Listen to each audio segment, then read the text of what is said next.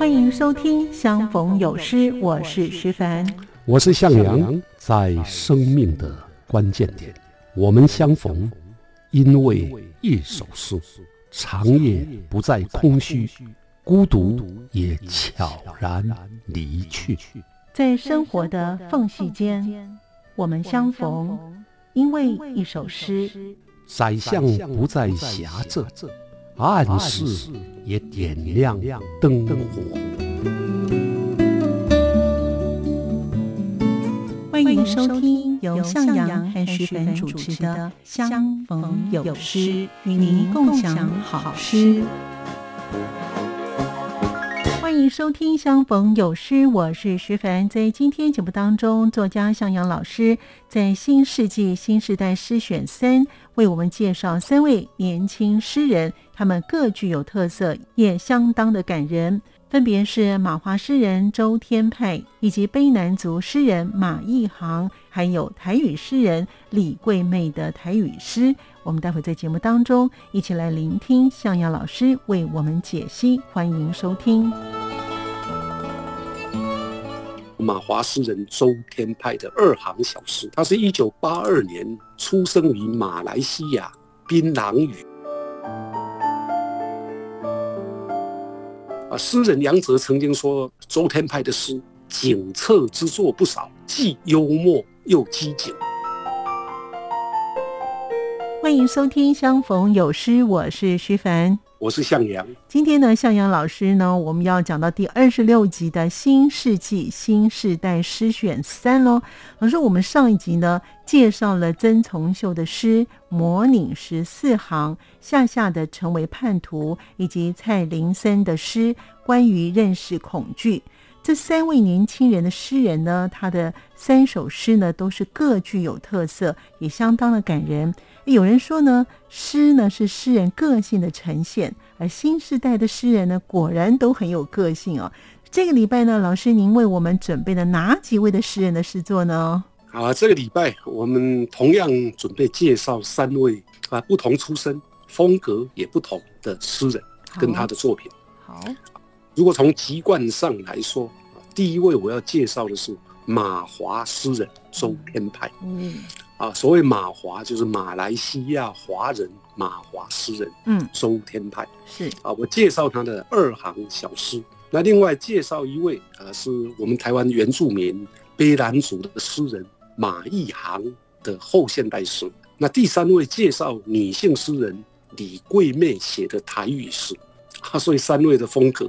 也都不同，对啊，三位诗人，三种身份，三种风格，嗯啊，相当有趣的呈现了近二十年来新时代诗人的不同的风采。啊，我们就先介绍马华诗人周天派的二行小诗。好，基础生活二这个部分呢，他的每首诗都很短啊，只有两行啊，你看多短。所以我想有八首左右，对啊，就有你跟我。我们两个人呢，接续的朗读。好，你先念，那我接着念第二首，然后三是你，四是我。那我们就开始喽。开始。好，这是周天派的作品《基础生活二》，梦想。我们走在迷人的路，进此成为迷路的人。爱河，我已经跳下去了，你怎么还在提案？故事，把河卷起来。河流成了铁轨，蜘蛛，我们织网等候猎物，生命从此置身罗网。日子，有时候我也感到深沉，像在黄昏堤岸叼着落日的人。星星，这里距离夜的牧场很远，走吧，我们上山去看挂满天空的牛铃。神。那天，我和神打架，他输了，我活着，残毁的世界是我的。隐喻，夜深了，太阳还醒着吗？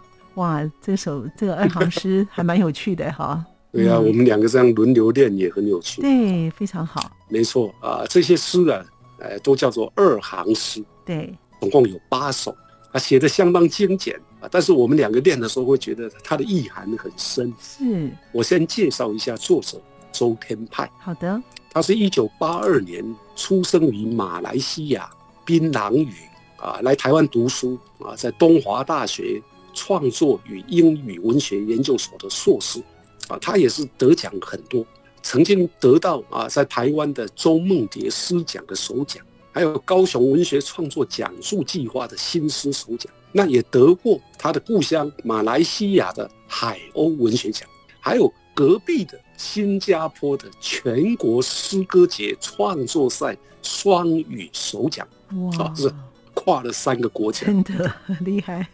啊，他著有诗集，但是诗集的名称也很有意思，叫《岛屿派》啊。我们说我们吃那个派呀，蛋糕不是有派吗？对对，那个 甜点。他把他的把他诗集叫做《岛屿派》，那他是新晋崛起的马华诗人。他的诗呢，就跟我们台湾的诗人的风格相当不同。他喜欢用宁静的语言、简约的语言，而不是缤纷的意象、冗长的句式。我们在读他的诗的时候，觉得很简单，语言很清楚啊，意象也不是很多。可是他擅长从日常语言里面去锤炼隽永的警句，扭转读者对于日常用语的惯性思维，所以会让我们呢读他的诗。在惊讶、错愕跟会心多重的翻转当中，体悟到语言的新感觉，而有所启发啊！诗人杨泽曾经说，周天派的诗景策之作不少，既幽默又机警啊。其中写景的句子尤其生动明亮，意象简单，思考却十分精要、精彩，令人印象深刻。啊，你看啊，台湾的诗人啊，对周天派的诗啊，有这么棒的评论。对，哇，真的是很厉害哈。其实我读的时候也有这种感觉啊。他的诗句呢虽然短，但是印象却是很鲜明的。说的对，比如说我们读的这八首二行小诗，嗯，就很具体的展现了刚刚讲的这些特质。对，啊，像你念的那个梦想，对，啊，说我们走在迷人的路。竟此成为迷路的人，对，这就是很很妙的句子，对，感觉很像绕口令，嗯嗯，啊，走在迷人的路，迷路的人，啊，走在迷人的路，成为迷路的人，啊，这多棒！可是你深深的去想一下，这个句子里面却有很深刻的内涵。啊，因为路太迷人了。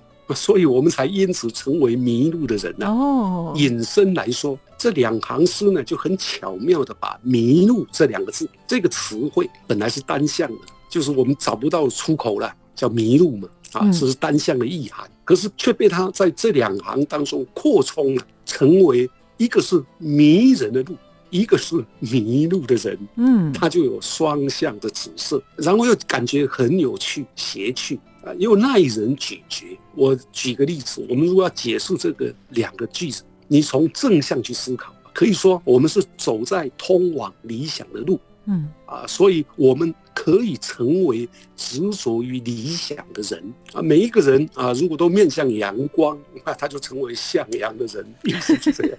可是如果我们是反向去思考呢，也可以说是。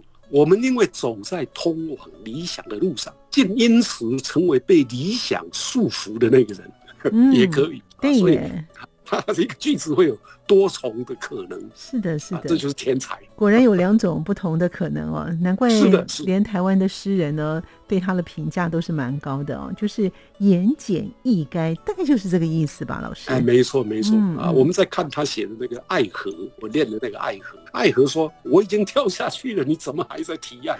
哎，就这样结束了。哎，这是多么调皮的写法。这两行呢，就写活了爱情的不对等关系。我爱你，可是你不爱我，就这个意思了，对不对啊？因为我已经义无反顾的跳到河里面去了，你却还在堤岸上不跟着我一起跳。一个有一方啊投入的太多，可是另外一方呢付出的太少，这不就是一般常见的爱情现象吗？是的，也是对世间爱情啊总然两全的一种调侃啊。相爱的两人，因为爱之深。所以责之切，为此忐忑不安，计较感情付出有多有少，那最后互相伤害，难以为继啊！很多电视连续剧不也都是在写这个吗？真的哈。那另外啊，再看那个蜘蛛，蜘蛛呢是这样写：说我们织网等候猎物，生命从此置身网国。哎，这个句子也很有。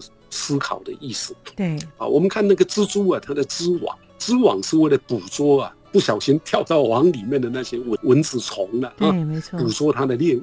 可是它却不知道，因为织了这个网，所以蜘蛛自己的生命呢，也因此在网罗里头了，它也无法脱逃。所以是哈，是啊啊啊！你以为啊，我布下天罗地网可以抓住别人？对呃，我就忘掉了，为了为了织这个网啊，也把自己织进去啊，哎也让自己现身其中，是无法呀脱逃。那如果反过来呢？我们也可以想啊，如果你爱人，人家也会爱你；你敬人，人家也会敬你啊嗯，这也是可以反过来讲的。果真，对啊，你恨别人，那嗯别人就恨你对，啊；你讨厌他人，他人也讨厌你。是的，啊，所以都是这首诗啊，它可以思考的地方。还有像神，你刚好像是你念的神，是没错，神的这两行说，那一天我跟神打架，他输了，神输了。那第二行说，我活着，残悔的世界是我的，嗯，好、这也是寓意深远。我们通常啊，神呢，我们象征的是天理公道。那你跟天理公道作对，就算你真的赢了，神输了啊，那践踏真理公道的结果呢，你得到的还是惨败毁灭的世界。经过老师的解释之后呢，哇，所以他虽然都只有两行两行哈，对对对但是他的意蕴真的很深远哦。这些的诗句呢虽然简单，但是它有深刻的意涵，真的是非常不容易。而且他是马来西亚人哎哦，这个很厉害哦。啊，越是简单，越是真不简单。嗯嗯，真的是，那这正是周天派的小诗啊迷人的地方。嗯可是即使如此啊，他的诗因为只有两行，他没有用说教的方式啊，他是用生活化的日常语言写出了让我们不能不深思的人生课题啊，所以这个是预言，预言的性质很强。是，那道理呢，就留给我们自己去想。那除了这个以外呢，他其实也善用鲜明的意象。嗯啊，像杨哲前面讲的，所以他可以给读者开阔的想象空间是，啊，就像故事，故事啊有点不太好解，它只有两行，他说把河卷起来，河流成了铁轨，哈哈，这个就是用图像而已，嗯好像我们前面看到的那个河流啊，可以被卷起来，非常魔幻。嗯那卷起来以后呢，就成了铁轨。那他把这个叫做故事，这个要解当然也可以，就是我们把我们生命当中的各种发生的事情，把它卷起来，我们的生命啊，就像铁轨一样有迹可循，所以叫做故事。那另外像日子啊，日子他说有时候我也感到深沉，像在黄昏堤岸叼着落日的人。哇，这很像一一张照片。对。啊！你如果看到黄昏的时候拍的照片，对。啊，有一个人站在夕阳下，嗯。那他我仰首望着夕阳啊，就好像他叼着一根烟啊，那个烟呢是落日，所以他是叼着落日的人。嗯，啊，这个图像感很强，对，很有画面，又像星星，他写的那首《星星》，说这里距离夜的牧场很远，走吧，我们上山去看挂满天空的牛铃。简单的说，他把天上的天空说成牧场，地上的牧场就是牧羊、牧牛、牧羊的那个牧场。嗯然后接着呢，把天上的星星看成牧场上的牛铃，这两种景象互换啊，嗯，非常动人。真的，还有最后一句叫做隐喻的那一那一首，看起来是两行，其实只有一句的。嗯夜深了，太阳还醒着吗？意思是什么？就留给我们的听众去想吧。嗯，哇，这样真的是很厉害哈。是啊，所以我们刚才听完了马华诗人周天派的基础生活二，那接着因为老师在一开始有提到呢，我们顺序呢是再来介绍呢卑南族的诗人马一航的诗，他的诗是什么样的诗呢？老师，他叫聊赖。嗯，我要先请你朗读一下。好的，这首呢《流泪》是马一航的诗作，他是这样写着：早安，牡丹，解析度略低的楷体太阳，明天、后天休息，可以给你寄麻油鸡吗？他习惯认同分享，生于秋天，导致满月受冻，包裹如期抵达，往事番茄内塞民众日报。宅配单上有他的租屋处，出路南边，烟草间。你会煮吗？还是要我上去帮你？我会煮，但忘了回复中秋节免付费。银行月兔好友贴图说明我的小冰箱除霜困难，加价购小条芥末等不到刺身，肉粽、汤圆、萝卜糕不好消化的节日，我在蛋白区与蛋黄区渗透。它也传来，妈妈今天工作站一天，脚好酸。夜间清晨震动，四十岁以前。你该尝试的二十件事，活要活得大气，没有破洞。先不聊，明天早起去工作，爱你。我三十八岁也要早起。代办清单里有心虚的演讲，第一次睡经，幻觉与校对，不安的恋人尚未返家。我是欠栽培的英才，还是英台？远山含笑，今天带阿妈去看病。天气冷，多穿哦。他们开门，针尖埋进薄皮。好哦，妈妈、阿妈小心，多保重。阴天流水隐秘，我身体也有一条小心的河。狭窄，怕冷，二度婚姻。他说我毒，冷了。就去风里跑跑，风会抱你。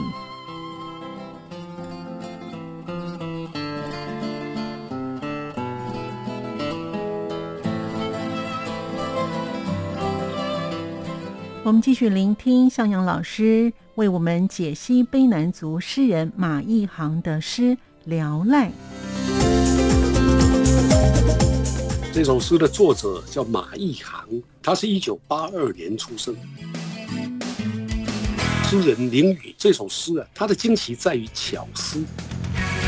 女诗人李桂妹写的台语诗叫《岛屿印象》，介绍李桂妹，她是一九八二年呢生于彰化。这首诗还蛮特别的哈，很特别啊。这首诗的作者叫马一航，他是一九八二年出生，台东卑南族人，台湾大学台湾文学研究所的博士，曾经担任过国内很重要的文学杂志叫《幼师文艺》的主编。嗯，他著有诗集《细软》、散文集《山地画》、山地话，曾经获得原住民族的文学奖、台北的文学奖。我们今天选的这一首《聊赖》。就是台北文学奖的评审奖作品啊，就像诗人林语在评审之后写的评语说的啊，林语说这首诗啊读来令人惊奇，它的惊奇在于巧思，而它的巧思又建立在生活的日常上。嗯，你看这个题目叫聊赖，对。啊，你还记得有一句成语叫百无聊赖？啊非常无聊的那个百无聊赖，可是呢，实际上呢，他写的是社交软体 Line 啊，Line 上面可以聊天，嗯，所以叫做聊天的 Line。是，那诗人呢是把他跟母亲通过 Line 的聊天内容写到诗里头。啊，所以练起来你会发现呢很特殊，有点零碎啊，也包括了母亲写的那些字句。对，可是这不是很真实吗？是的，这就是我们日常生活里面通过赖聊天的方式。没错，没错。啊，这首诗呢，把他的母亲在出入台东的一个地方叫出入，是啊啊，母亲的赖的留言用引号啊镶嵌在诗里头啊，就像你刚刚念的，明天后天休息可以给你寄麻油鸡吗？这句话是母亲对孩子啊这个爱的表现。对。啊，然后接着呢，又担心孩子不会煮，所以母亲在那里面又说：“你会煮吗？嗯，还是要我上去帮你？” 哎，台东呢，台东到台北耶，真的就煮一锅麻油鸡。然后接着，接着，因为他妈妈在啊台东打工吧，所以接着就说：“妈妈今天工作站一天，脚好酸，很日常啊。”哎，可是很动人。对啊，再过来呢，啊，又来一句：“先不聊，明天早起去工作。”爱你，嗯，就是母亲啊，写给他说，我现在不聊了，对。啊，你明天早起，我还要工作啊，嗯，然后再过了，接着说啊，今天带阿妈去看病，嗯，天气冷，多穿呢，那把阿嬷带进，那阿嬷是生病的，但是母亲还是惦记着孩子，所以告诉他天气冷，你要多穿。那最后一句更好，最后一句说冷了就去风里跑跑，风会抱你。你念的时候不觉得这个是一首诗吗？对，是。可是他是母亲讲的，他不是不是诗人写的，那就显现了这个原住民呢，他们讲话有时候那个句子就像诗，冷了到风里面去跑，那你就不怕冷了嘛，对不对？所以不怕冷，那是我们日常的讲法。嗯。可是他这个母亲却说风会抱你，嗯，好像风不冷的感觉。其实冷是因为风而来的。是的。可是他用风会抱你，非常有趣，非常可爱。你你跑了之后就不冷了。对，所以母亲的这些话呢，就成为这首诗的主调。嗯嗯。而且串联起来，就成为一组叙事结构。是。所谓叙事结构，就是一个故事。马一阳是通过了生活的用语来凸显母亲呢对孩子的关怀跟爱心。是。那这首诗里面呢，出现的三个人物：祖母、母亲跟我。刚好是三个世代啊，在生活里面的位置不太一样。祖母呢生病入院了，妈妈呢租屋啊，而且打工，所以生活也不是很好啊。嗯那孩子在台北求学生活，通过 LINE 的这些零碎的对话，就呈现了当前台湾原住民的一般的生活困境，那也写出了离家在外的第三代，就是年轻的原住民青年的心情。到了诗末的那一句，刚刚我说写的很好那一句，冷了就去风里跑跑，风会抱你。对，写的既是母亲对孩子的关爱，很生动，很像诗，而且有幽默感。但同时呢，其实也很苍凉啊。冷了，你应该多加衣服才对。哈，为什么不多加衣服到风里面去跑呢？那就表示这个生活的环境不是很好。对，对不对啊？所以更叫人感动，非常苍凉。是，尤其是最后一句哦，“风会抱你”，哇，真是令人有欲哭的感觉哦。就如同老师所说的，就是他的生活不好，可能衣服穿的很少，就太冷了，他没有办法多穿衣服，也没有多的或者是厚的衣服，他就必须要去跑，他让他呢自己身体变热以后呢，这个风会抱你，哇，真的写的真的太好了啊，真的啊。最后呢，我想来介绍一首啊，刚刚提到的女诗人李桂妹写的台语诗。嗯，叫岛屿印象是多属印雄啊，就由我来朗读了。哇，好，这闽南语我不行了，要换一下老师了。好，呃，日时风轻轻行过，树那会修路，树那卡有水落啊的形影，冒新落去的旁边，也伫热天甲秋天的中间，也波涛红的开始，飞过树荫。这是上界悬的玉山，时代的雨一阵一阵，野生的百合花点点生伫草啊对河旁发映，开出白苍苍的花蕊。雨门啊是多数的目屎，乌云了后，天总是会清。云来到山的迄边，报的是无简单，武侠故事。搬做电影，亲像雷公死呢，金光闪闪；歌戏讲人生，古情绵绵的口条啊，牵连着坎坎坷坷的运命。继续看看看，日头渐渐要落山，雨水滔滔啊，甲时间染作白头鬃，一寸一寸拢是传承。原住民的手路实在卡，织布、插花、搁雕刻，用无共款的花草画出微微的彩光。黄昏的时阵，雨悠然地落，亲像倒数唱未煞的歌，唱伫心肝底。暗暝的雨微微，风嘛微微，有时都是好光景。用心看天地，幸福都无分长也短。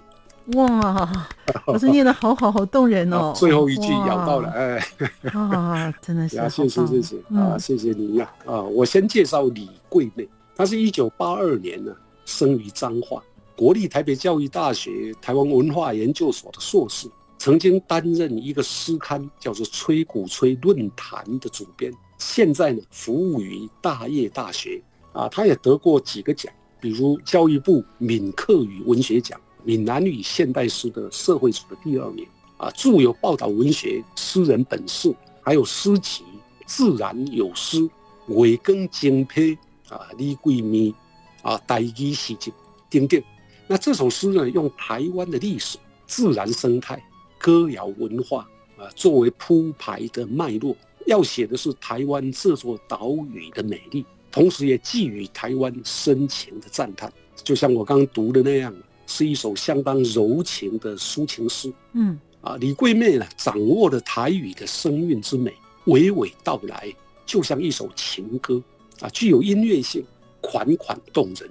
啊，那这首诗设定呢，是从早到晚的台湾景象啊。你在读的时候会发现，它第一段写的其实是三四百年前的，还没开发的时候啊，玉山山路的台湾原始的景象。所以有水路，有 hinoki，hinoki 就是快木哦，意思是快木林。那也可以看到蝴蝶啊，看到远远的玉山。所以他写的台湾的美丽，还没开发的台湾的美丽。到了第二段呢，它是借由自然景象，啊，像这个野生的百合花静静地生长在草圃里头，那从雨的缝里面呢发出了它的芽发芽，然后开出了白葱葱的花，啊，其实这隐喻的是一九九零年发生在台湾的野百合学生运动，啊，所以那隐喻对当时的年轻的学生对台湾政治民主的。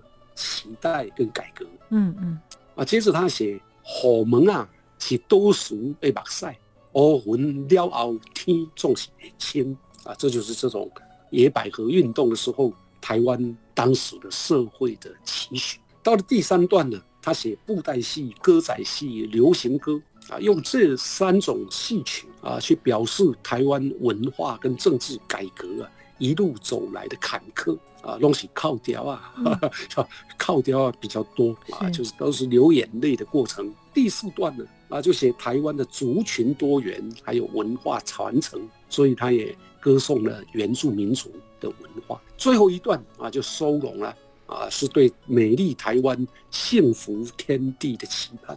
他用雨，他说暗暝的雨微微，风嘛微微，有时都是好光景。